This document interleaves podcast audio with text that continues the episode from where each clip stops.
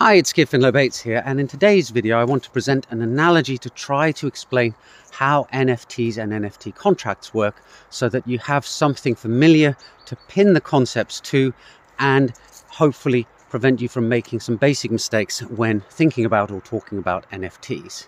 And the usefulness of this analogy is particularly good when it comes to determining NFT provenance.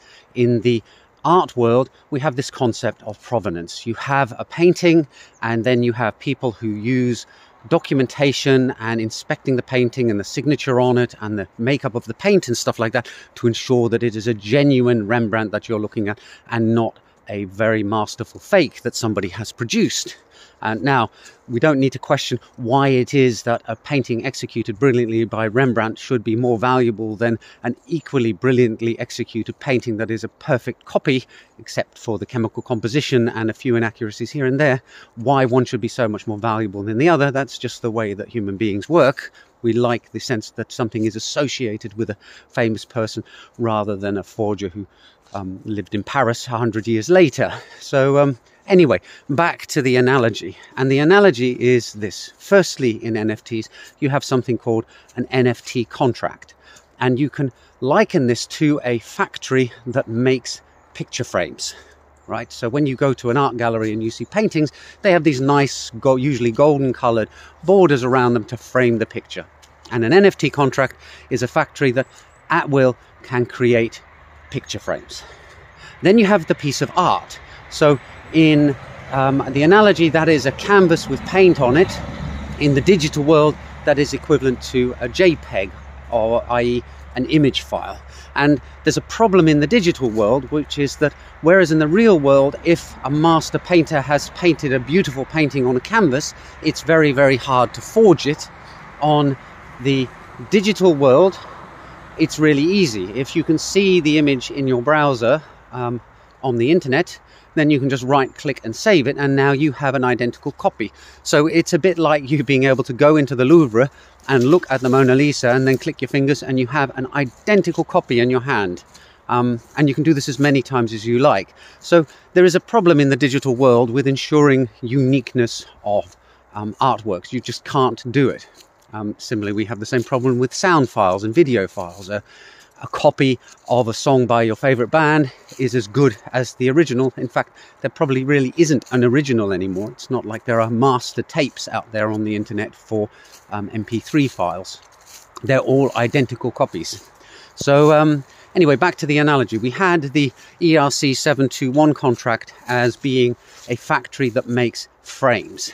And so, therefore, we have the first party in the NFT world, and that is the person who builds the factory.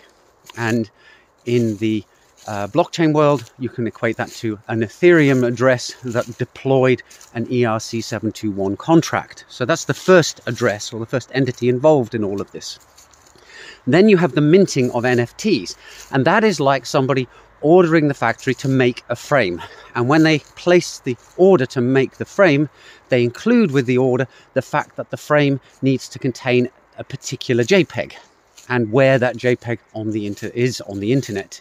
So uh, that's the second entity. So now you have a second Ethereum address, and that would be the address of the person calling a function in the um, NFT contract in order to mint an NFT. And as I said, that's the same as someone ordering a picture frame um, to be delivered with the canvas of their choice inside it. Now, here's the third thing, which is when you order that frame, you don't have to order it and have it delivered to you personally. You can ask for that frame containing the picture to be delivered to somebody else. So now we have a third entity, which is the first recipient of the NFT. And this is where I think OpenSea makes a mistake because they equate the first receiver of the NFT with the creator of the NFT. And that's not accurate because the creator of the NFT is actually the person who placed the order with the factory to manufacture it in the first place. Um, and this is how sleep minting works because in sleep minting, you make it look like a famous artist such as Beeple has minted an NFT when in actual fact it's you. And the reason why you can get away with this is because OpenSea presents the recipient as being the creator of the art NFT. And you can just say, create this NFT and send it to Beeple's address. Um, so that's like me scrawling a picture of a horse on a piece of paper and then sending it to Damien Hirst and now claiming that because he was the first person to receive it, it's his artwork. In the real world, that would be laughable. Nobody would be conned by that. But in the blockchain and digital world, people are conned by this all the time. And quite frankly, I don't know why OpenSea has this policy of claiming that the creator of an art piece is the first person that receives that NFT.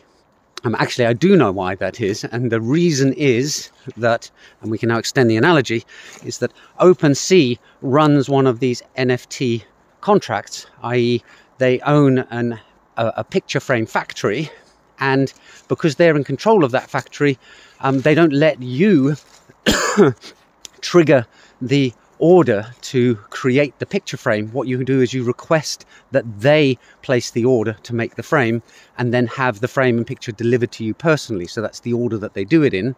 And in that sense, OpenSea owns the factory, OpenSea owns the manufacturing process. You're the person requesting that the handles get turned in the factory to make your frame, and then you have that picture delivered to you, and now you're the first owner. And there's no way in their contract of ensuring that it is you personally who actually executes the manufacturing of that picture frame. So they've used this sort of sleight of hand to say, well, because we're in control of the whole process up to the delivery of the NFT to the first person, we'll say that the first person who gets it is the creator. So if someone like Beeple comes along and asks OpenSea to mint an NFT on their behalf, the second entity I was talking about, the person placing the order, is OpenSea, just as the first entity I talked about, the picture frame factory owner is also OpenSea. However, OpenSea also allows other people to list the, their contracts on the OpenSea site. So I can deploy an ERC 721 contract on OpenSea and they will quite happily display all the NFTs that have been minted in it on their site. And for a casual browser, there's no way to tell whether it's the OpenSea picture frame factory that is making the NFTs, and therefore it is OpenSea who is doing the minting, and therefore the first owner is the creator and quotes of the NFT because that's the way they do it, or whether it's my contract that is on OpenSea and it's some other party that's making the order to make the picture frame and then they're sending it to a third person.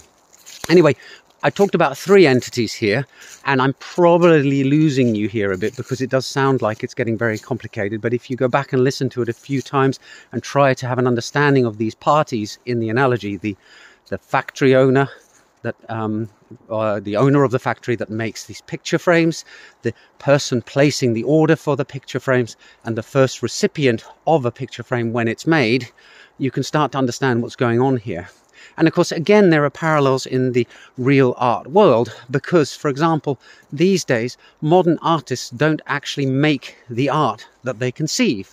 Someone like Damien Hirst doesn't spend his time up to his elbows in paint pots making dot paints or uh, putting diamonds onto a gold skull or something like that. He has a bunch of assistants and they do the work for him. And in fact, historically, that's been the case in art for quite a long time the medieval masters would have had assistants that did all the tedious stuff, and then the master would come along and add extra strokes just to make the artwork perfect. And yet we say that that is therefore a piece of art by this particular master painter, and not all his assistants as well. Seems a bit unfair, but you know, that's kind of how it goes in the world. It's like any creative endeavor. It's usually not just one sole person who does it. You have an army of editors and proofreaders and people like that in uh, publishing, for example, and similarly in music, you have not just the band members and the songwriter and the singer, you have the producer and the promoters and stuff like that. So it's usually a collective endeavor, and yet we pin it to one single name. Anyway, once again, I've got distracted from my analogy about the picture frame factory, the order for picture frames, and then the delivery to the first person and that leads me to the final step, which is that the picture frame can then be handed from person to person. And those are the subsequent trades of the NFT token over time. And you can track them in websites such as OpenSea. So, uh, anyway, that's the analogy. I've gone through it several times. I do understand that it's not the easiest thing to grasp. But if you look at that analogy, you can then start asking questions about who owns what, where, and what actions have taken place and what significance we can read into them. And I do think that with NFTs, it's fundamentally a problem about presentation. The fact is that when somebody goes to a website to look at an image that has been retrieved using a URL or pointer in an NFT on their browser, they don't see all these different layers. And if you look in my YouTube channel, you'll see that I have a whole series of videos called Ledgers and Layers, which tries to unpeel all these different levels because when you're seeing these things in a web browser, they're all collapsed into one, namely the vision that you have on the pane in front of you. However, what's going on underneath takes place on several different levels, and the significance of those different levels is something that's not immediately obvious and easy to appreciate. Anyway, that's today's video, a bit longer than usual, but I hope you found it somewhat informative and interesting, and I'll see you on the next episode soon. Bye for now.